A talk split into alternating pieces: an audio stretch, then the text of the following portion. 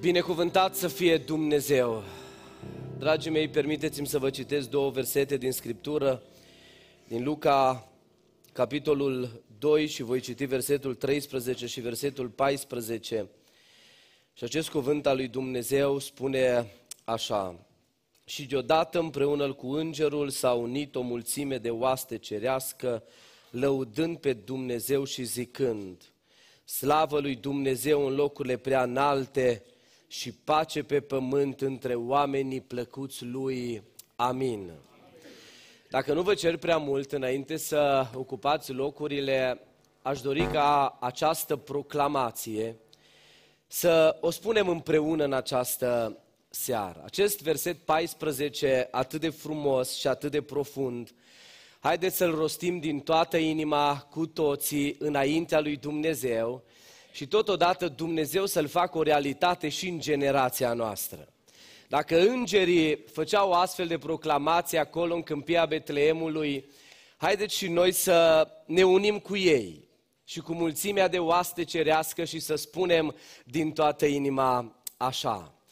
Slavă lui Dumnezeu în locurile prea înalte și pace pe pământ între oamenii plăcuți lui. Amin. Vă invit cu respect să ocupați locurile.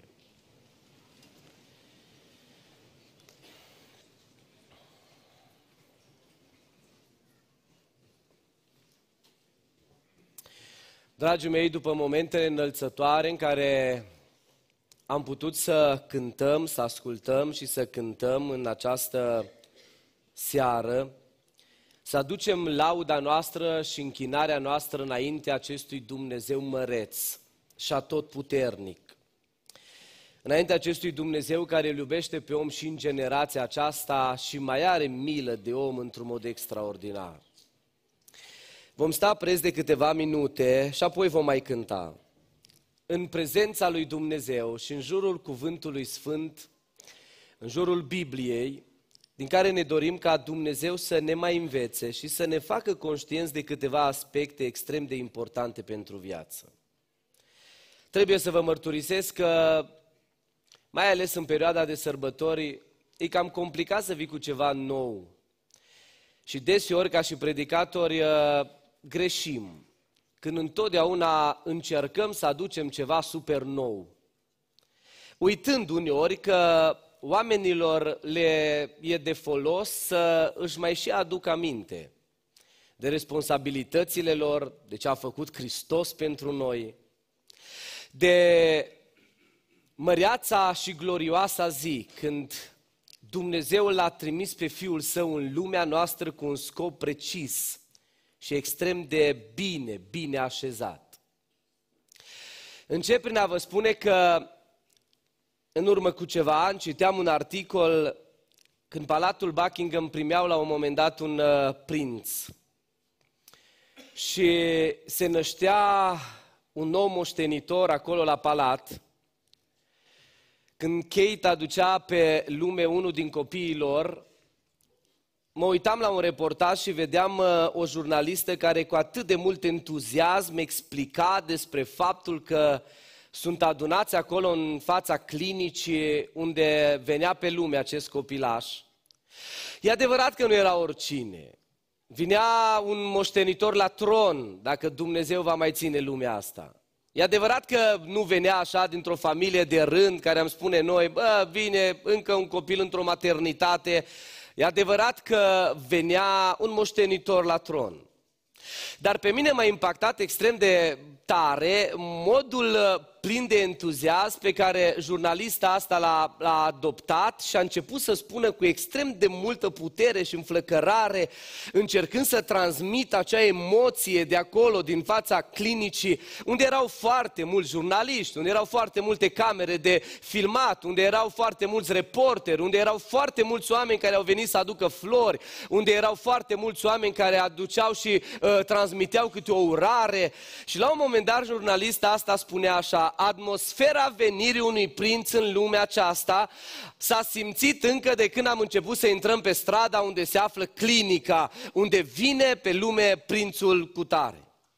Și când o vedeam așa cu atât de mult entuziasm, repetând că atmosfera se simte încă de îndepărtare, Că acolo e un iz de sărbătoare, că e o atmosferă extraordinară, că toată lumea s-a adunat să aducă tot felul de urări, să aducă flori, să filmeze, să fotografieze, să da de da de spunea jurnalista, poate iasă prințesa cu bebelușul la geam, să ni-l arate măcar de pe geam. Și se punea mai apoi așa focusul pe geamul ăla de la, de la clinică, da de da de, da de unde, că nu e și nimeni. Dar atmosfera, au zis, se simte atmosfera extraordinară, afară, ce atmosferă. Bă, și parcă în timp ce o ascultam și o reportajul ăla, începea și bă, ce atmosferă interesantă. Până m-am trezit și am zis, bă, stai un pic eu la mine pe canapea, atmosfera de acolo.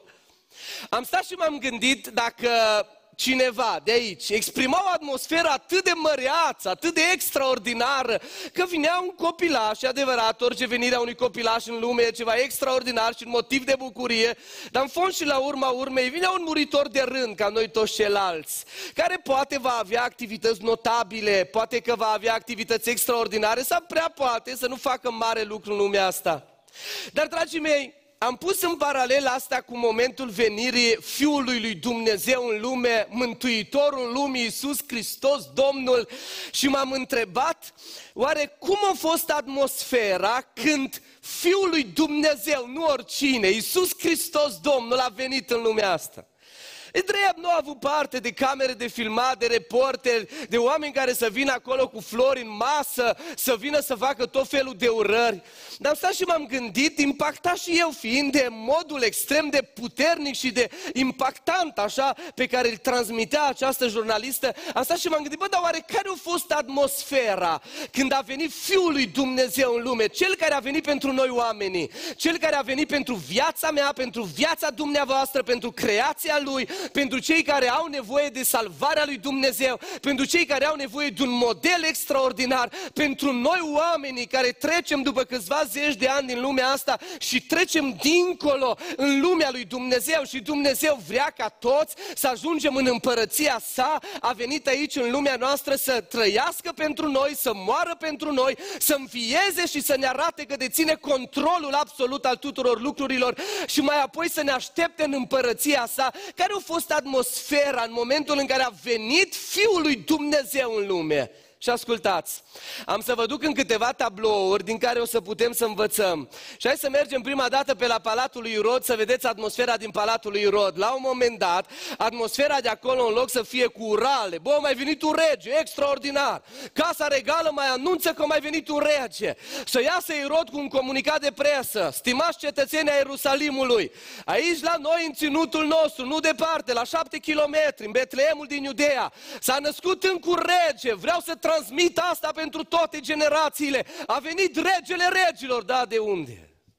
Că acolo în casa lui Irod s-a produs o tulburare extraordinară și Biblia arată că Irod s-a tulburat și tot Ierusalimul s-a tulburat cu Irod. Băi, oameni buni, cum ar fi fost să se tulbure toată Londra că William mai are un prunc? Să-i vezi pe toți, revolte! Băi, de ce ai mai făcut un băiat? Revolte! Ar fi fost ciudat, bă, cum adică? Să facă proteste englezii că Casa Regală mai primește un moștenitor. Ciudat.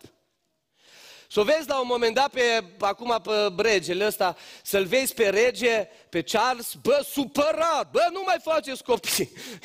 Cum el crede că e veșnic, da? Bă, nu-i veșnic nici Charles, bă, nici tu nu ești veșnic, vezi de treabă, lasă să mai vină moștenitor. Să-i vezi revoltați pe casa regală, că mai vine un moștenitor, că se mai naște un rege. Imaginați-vă în casa lui Irod, în palatul lui Irod, ce tulburare profund. Bă, m-am întrebat, dar de ce? De ce a fost așa de mare tulburare? O tulburare în care s-a transmis în tot Ierusalimul. Bă, când casa regală se tulbură, se transmite tulburarea asta. Pentru că aici, în colțul ăsta, al imaginii noastre, Irod era un tulburat și jumătate, un frustrat și jumătate. În loc să se bucure, în loc să-și ia tot alaiul și să plece, au zis, nu mă, n-are cum, nu există să mai vină un rege, nu există să mai vină un rege. Tot acolo, la palat, vă duc într-o a doua imagine, vin preoții. Și Irod pune o întrebare, bă, unde trebuie să se nască cel despre care magii zic? Și ăștia vin și spun, uite împărate, în Betleemul din Iudeea, pentru că uite ce-i scris, avem negru pe alb, nu poate să contrazică nimeni, nici ei nu contraziceau. Păi ori citit, n-ai cum să contrazici ce tu ai, deții, acolo, în arhiva ta, o deții acolo, nu poți să scoți o poză cu tine de când aveai 18 ani, acum ai 70 și să zici, bă, ăsta nu sunt eu. mai drept că nu mai semeni cu ăla de 18 ani. Nu poți să zici, bă, ăsta nu sunt eu. Tot tu ești, al tău, e poza ta, o ții cu tine acolo, în dulap. Ei aveau scrierile astea. Unde trebuie să se nască? Și zice, uite, în Betlemul din Iudea. Și, dragii mei, cea de-a doua stare pe care oamenii au avut-o și cea de-a doua atmosferă care s-a creat la venirea Mântuitorului a fost de pură indiferență. Păi n-ai cum să spui, uite, în Betleemul din Iudea, e aici la șapte kilometri de noi și tu să stai relaxat acasă. Pur și simplu să nu te intereseze. Pur și simplu să nu te intereseze. Și să rămâi acolo destul de indiferent, dar oameni buni, ăștia au venit de la mii de kilometri distanță.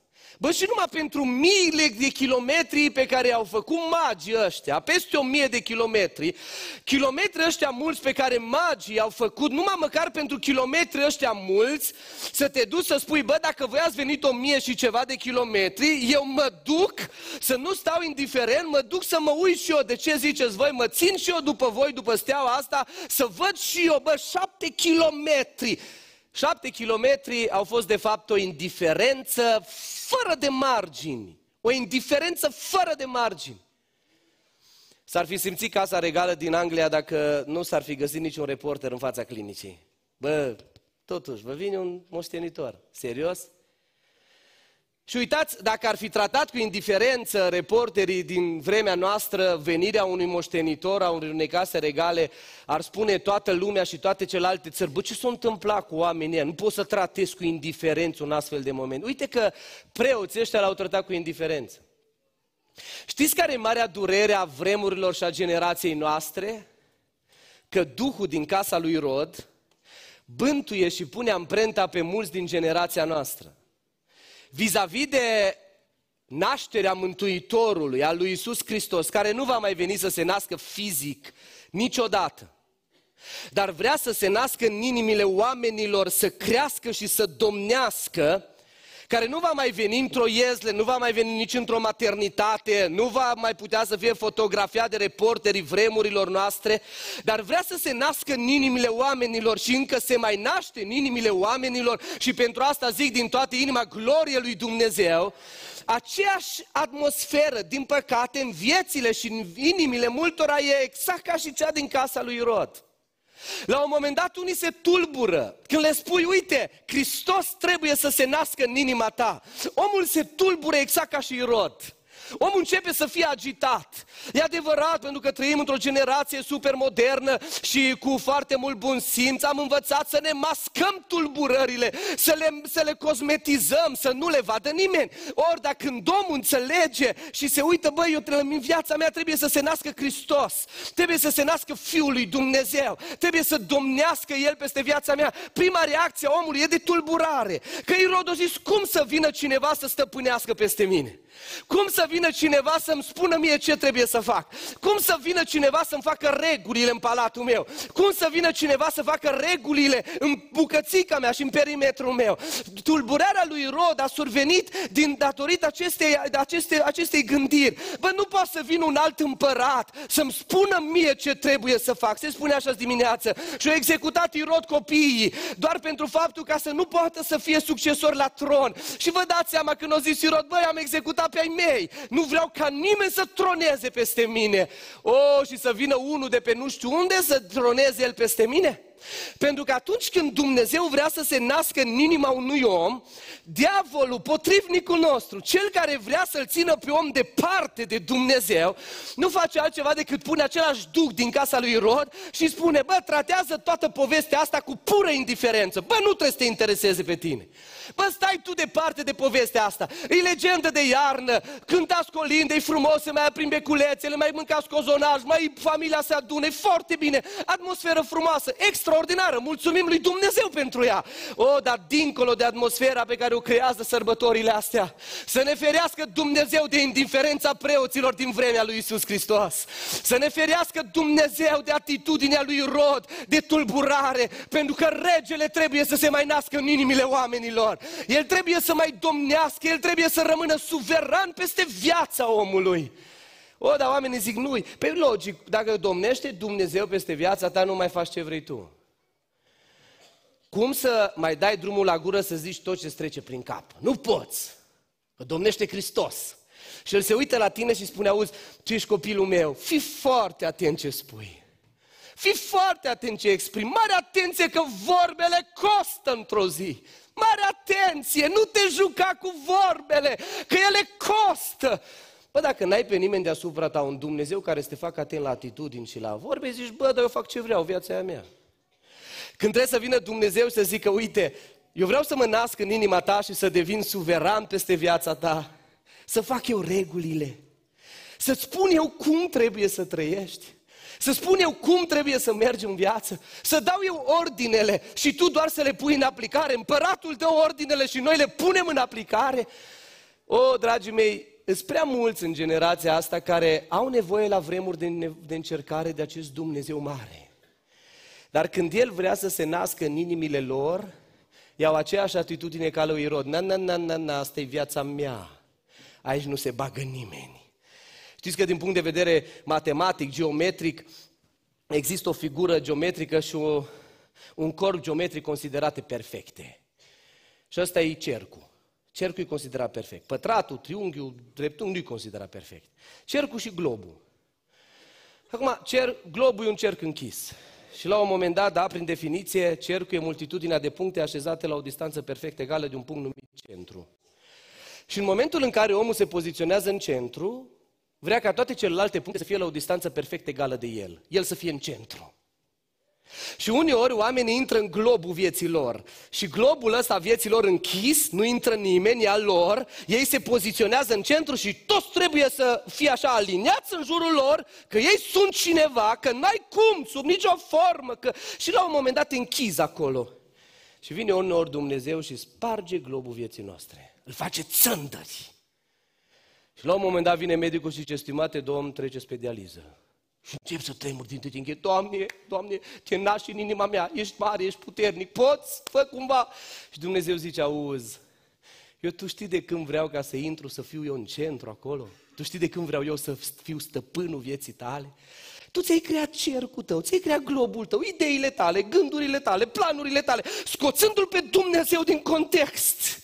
Tu știi de când vreau să fiu eu acolo? Hai să vă arăt uh, alte două categorii de oameni care au valorificat și au produs o atmosferă frumoasă la venirea lui Isus Hristos. Păstorii. Știți ce caracterizează pe, pe păstorii ăștia? Curiozitatea. Ăștia au fost curioși. Vine mulțimea de oaste cerească, cântă mulțimea de oaste cerească și la un moment dat auziți ce zic păstorii, unii către alții. Haidem să mergem și să vedem ceea ce ni se vestise. Oamenii ăștia au produs acea atmosferă de curiozitate. Au început să fie curioși de împăratul de curând născut. Hai să mergem.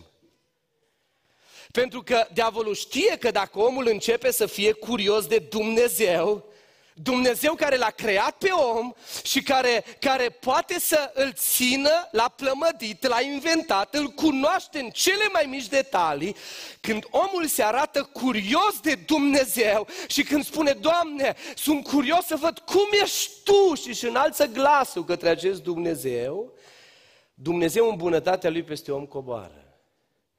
Dar diavolul vine din nou cu Duhul ăla din casa lui, lui Irod. Tratează cu indiferență, nu fi curios.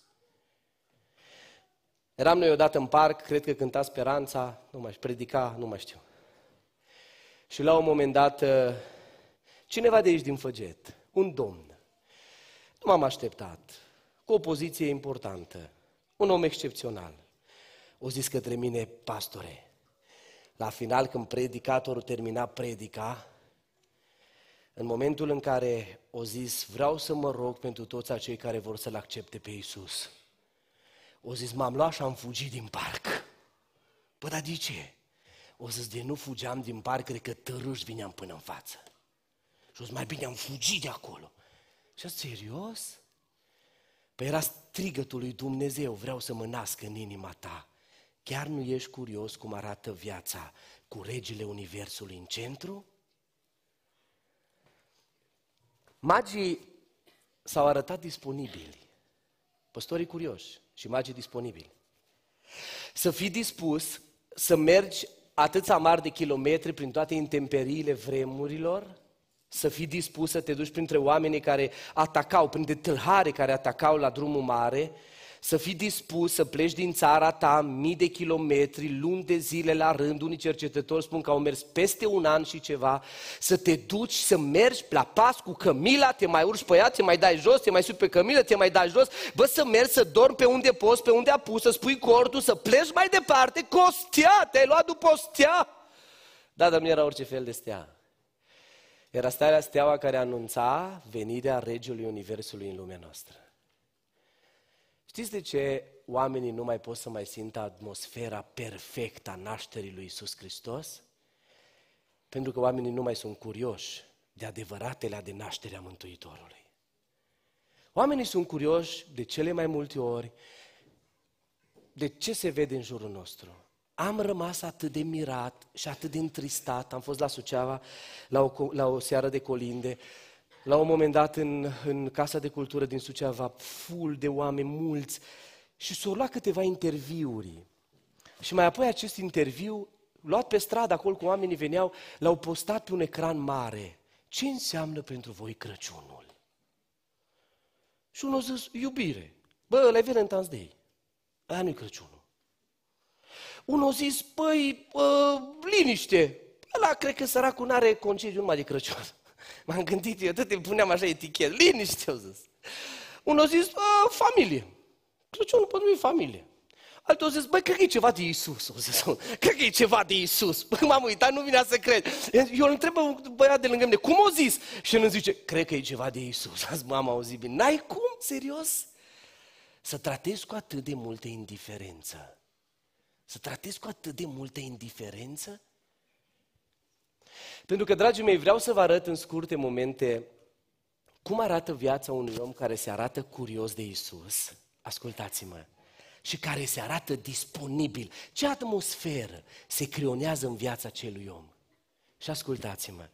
Când cineva se arată curios de Isus, când are puterea să spună, uite, sunt dispus ca tu să te naști în inima mea. Sunt dispus să fac tot ce trebuie. Băi, ești dispus să-ți lași pe ale tale? Ești dispus să lași turmele în câmpie? Ești dispus să mergi atâția mii de kilometri? Ești dispus să faci? Da, sunt dispus. Vreau ca să te naști tu în inima mea. Sunt curios de Cel care m-a creat. Sunt curios de Isus Hristos, Domnul, care vrea să se nască și în inima mea, să troneze în viața mea, să facă El regulile și eu să le pun în aplicare. Irod o respins ideea asta cu vehemență și a rămas într-o frustrare continuă. Istoricii scriu despre Irod ca unul dintre cei mai dezastroși guvernatori pe care a avut vreodată omenirea. Un om lângă care nu puteai să stai, un om care niciodată nu crea o atmosferă frumoasă, un om care era mereu încruntat, un om care executa capuri tăiate aproape zilnic într-o perioadă, un om care a poruncit într-o zi ca toți copiii de la 2 ani în jos să moară, numai ca să-l omoare pe pruncul Iisus. O zis, nu pot să accept ideea. Oh, dar când cineva acceptă varianta asta lui Dumnezeu, să lase pe Iisus Hristos să se nască, e curios de cum e viața cu Dumnezeu în interior. El e curios de cum e viața când El e regele, când El e stăpânul, când El coordonează viața. Dragii mei, ascultați-mă bine, e cea mai impecabilă viață când Iisus Hristos, Domnul, Cel care deține controlul tuturor lucrurilor, devine regele vieții tale. Când începi să te arăți curios de sfințenie, de trăirea frumoasă, de ce spune Biblia, de trăirea în rânduiala lui Dumnezeu. O, se creează în interiorul globului vieții tale o atmosferă extraordinară când omul se mai arată disponibil pentru Dumnezeu. Și ascultați, știți ce se întâmplă când accepti provocarea asta lui Dumnezeu de a fi curios de nașterea Lui și în inima ta? Când valorifici nașterea Mântuitorului, El, prin nașterea Lui în viața și în inima ta, aduce în ființa omului o cercetare specială. o cercetare specială.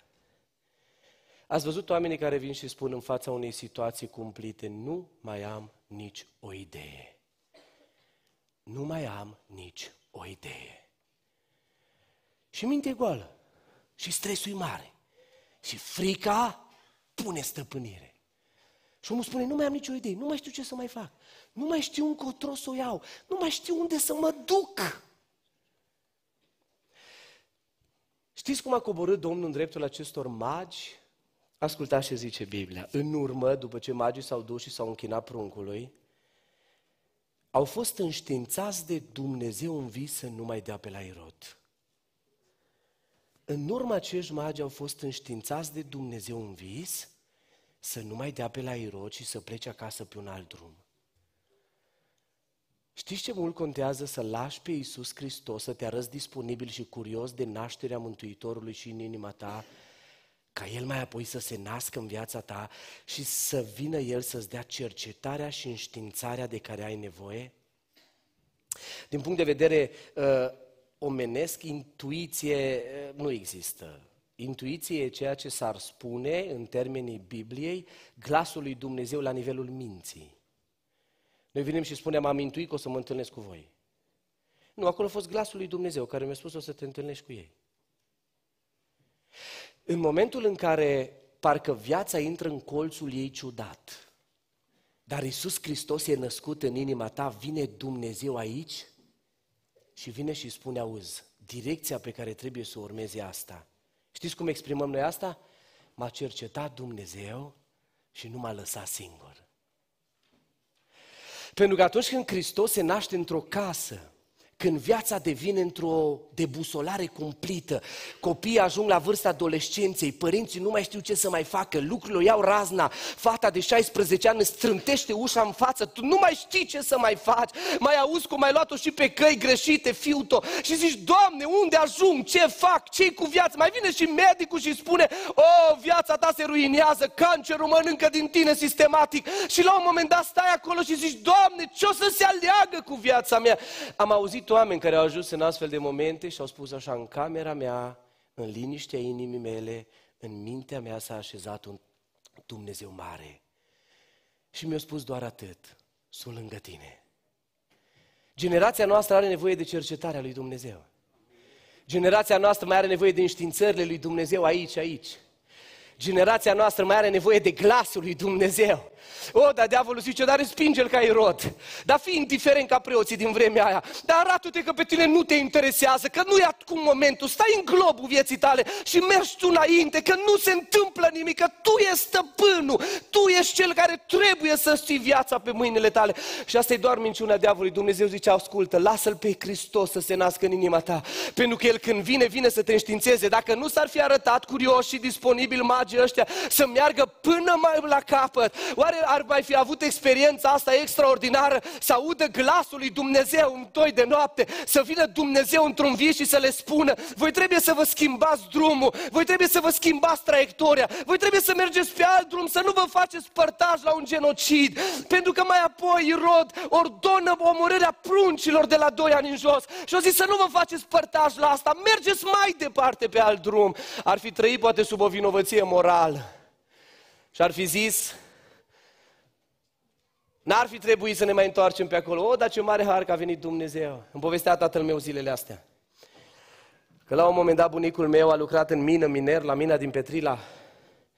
Și într-una din zile a venit acasă și le spune copiilor, nouă copii avea bunicii mele, am fost undeva la rugăciune și Dumnezeu prin glas profetic mi-a spus că diavolul vrea să încurme firul vieții.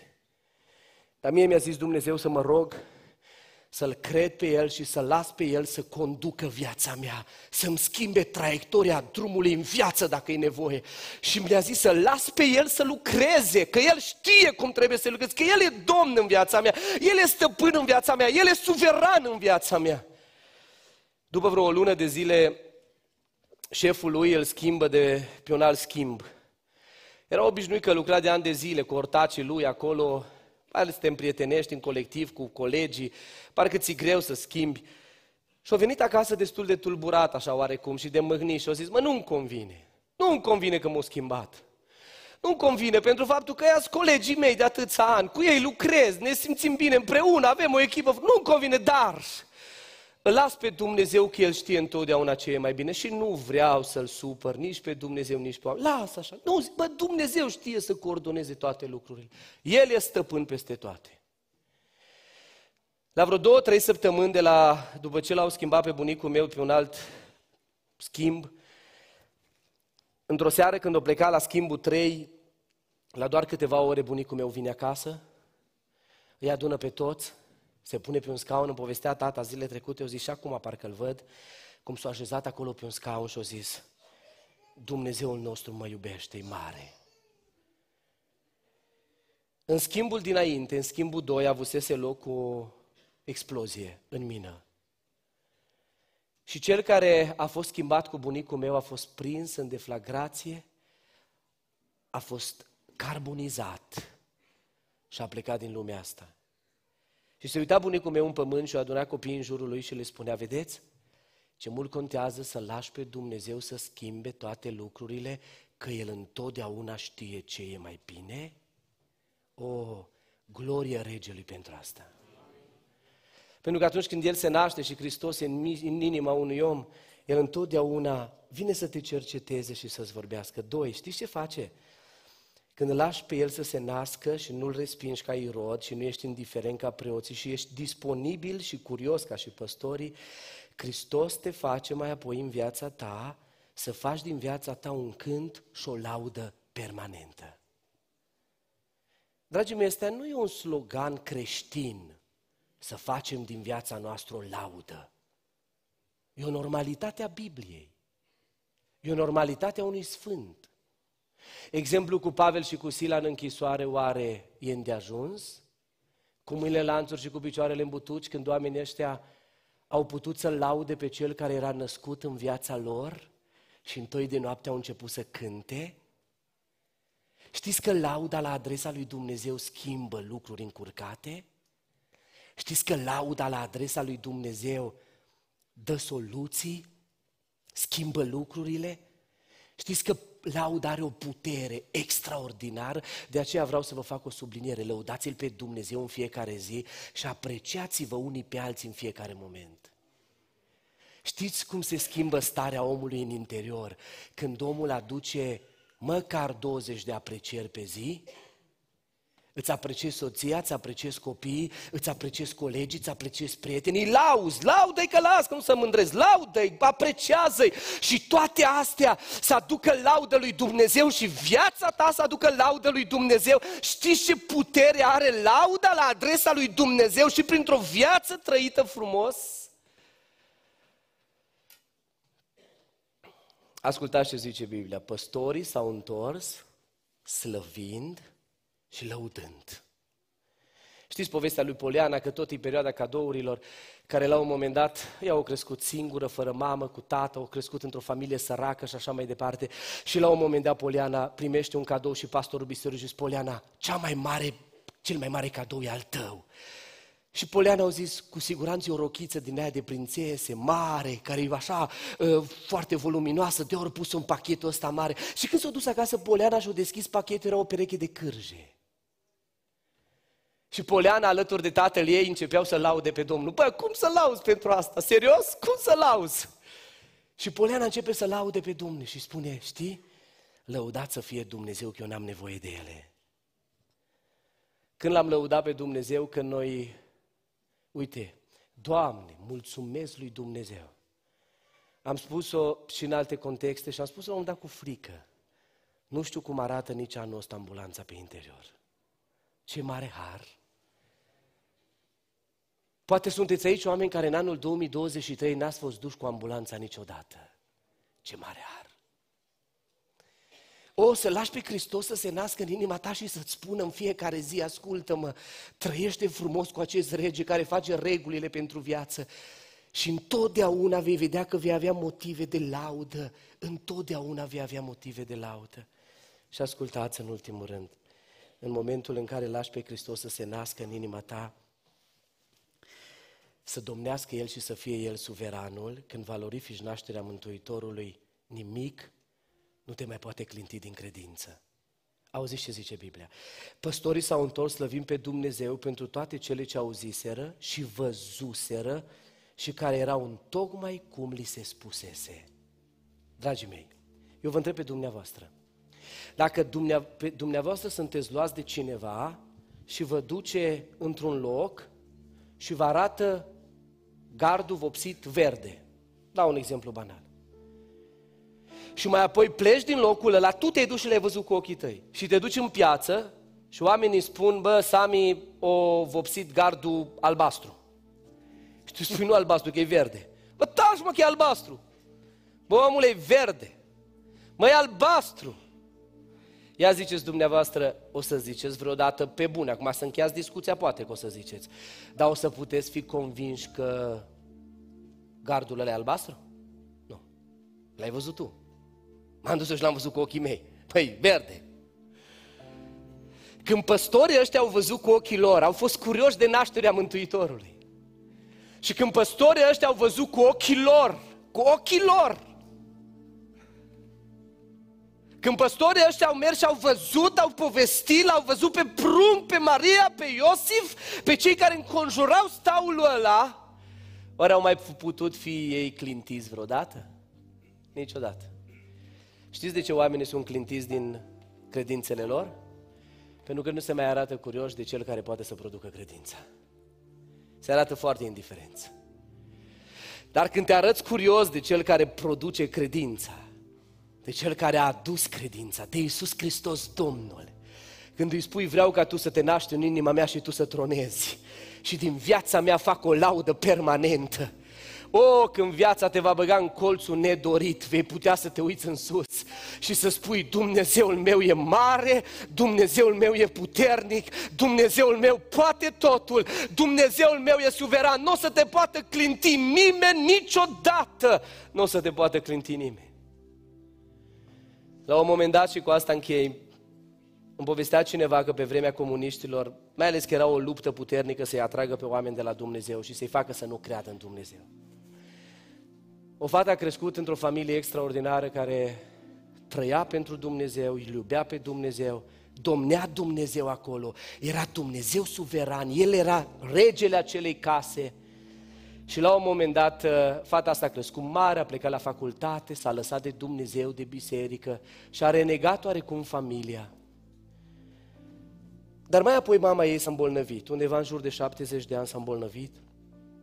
Fata asta s-a lăsat de jobul ei într-o instituție destul de înaltă în vremea aia. A venit să își îngrijească mama. Ea cât a fost micuță în casă, a văzut de atâtea ori că atunci când mama și cu tata înălțeau glasul către un Dumnezeu mare, Dumnezeu cobora. Dumnezeu era acolo, Dumnezeu răspundea. Și la un moment dat, ea îi dădea pastilele în fiecare zi și îi spunea mamei ei, uite mami, trebuie să-ți iei pastile, trebuie să-ți iei pastile. Și într-o zi mama au zis, draga mea, eu mâine dimineață nu o să mai iau pastilele. Mami, dar nu se poate, trebuie să le iei. Nu există să nu le iei. Draga mea, eu le-am luat, am ascultat de săptămâni de, la rând, stai lângă mine. Dar eu simt, e vremea să plec. Nu, mami, nu se poate. La insistențele fetei, mama lua pastilele. Dar mama îi spunea să știi că viața mea se finalizează aici și cu un dor să-L întâlnesc pe regele pentru care eu am trăit. Eu auzeam mărturia acestei, acum în vârstă, eram destul de copil când am auzit mărturia asta. Zice, a luat mama mea mâna mea în mâna ei. Cu ultimile puteri, mama îmi făcea așa pe mână și a zis, draga mami, tu-ți mai aduci aminte când tu erai fetiță mică? Da, mami. Îți mai aduci aminte când ai primit rochița aia roșie? Noi eram săraci. Noi nu aveam bani să ți-o cumpărăm.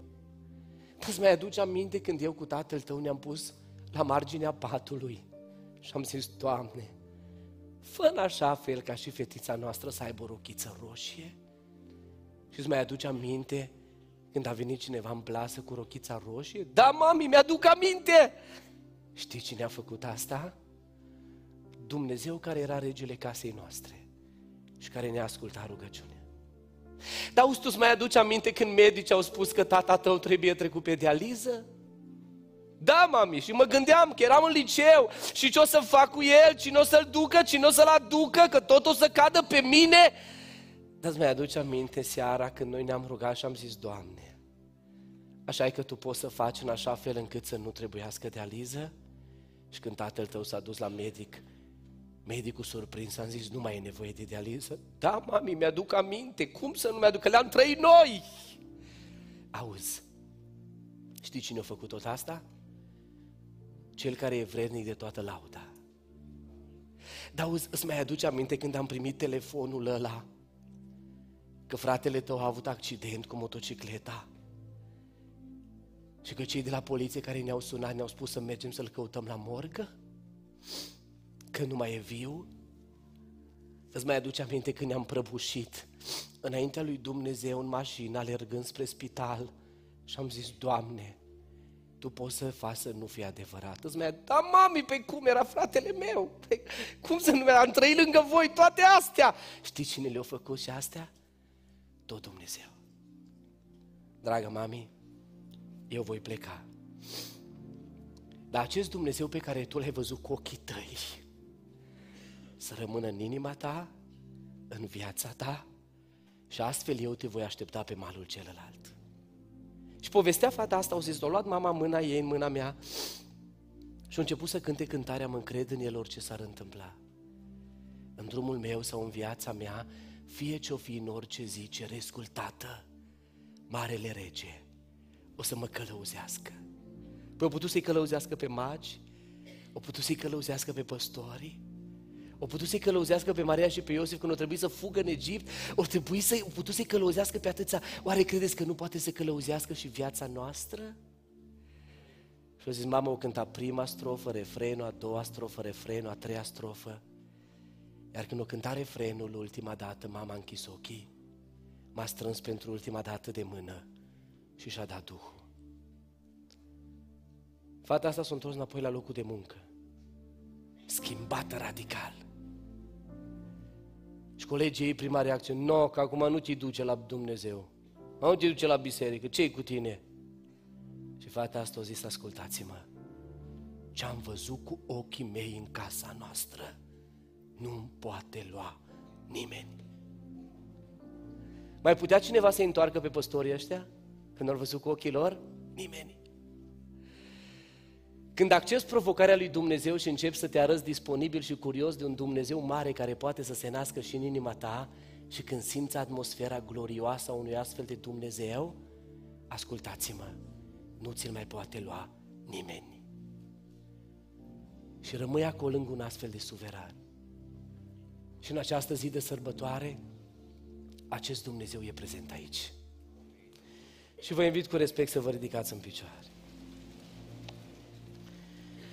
Și dacă nu-i prea mult și dacă vă rog, aș vrea să cântăm alături de Teo Family încă o dată cântarea asta atât de specială pentru mine, pe care am cântat-o, deschide-i porțile.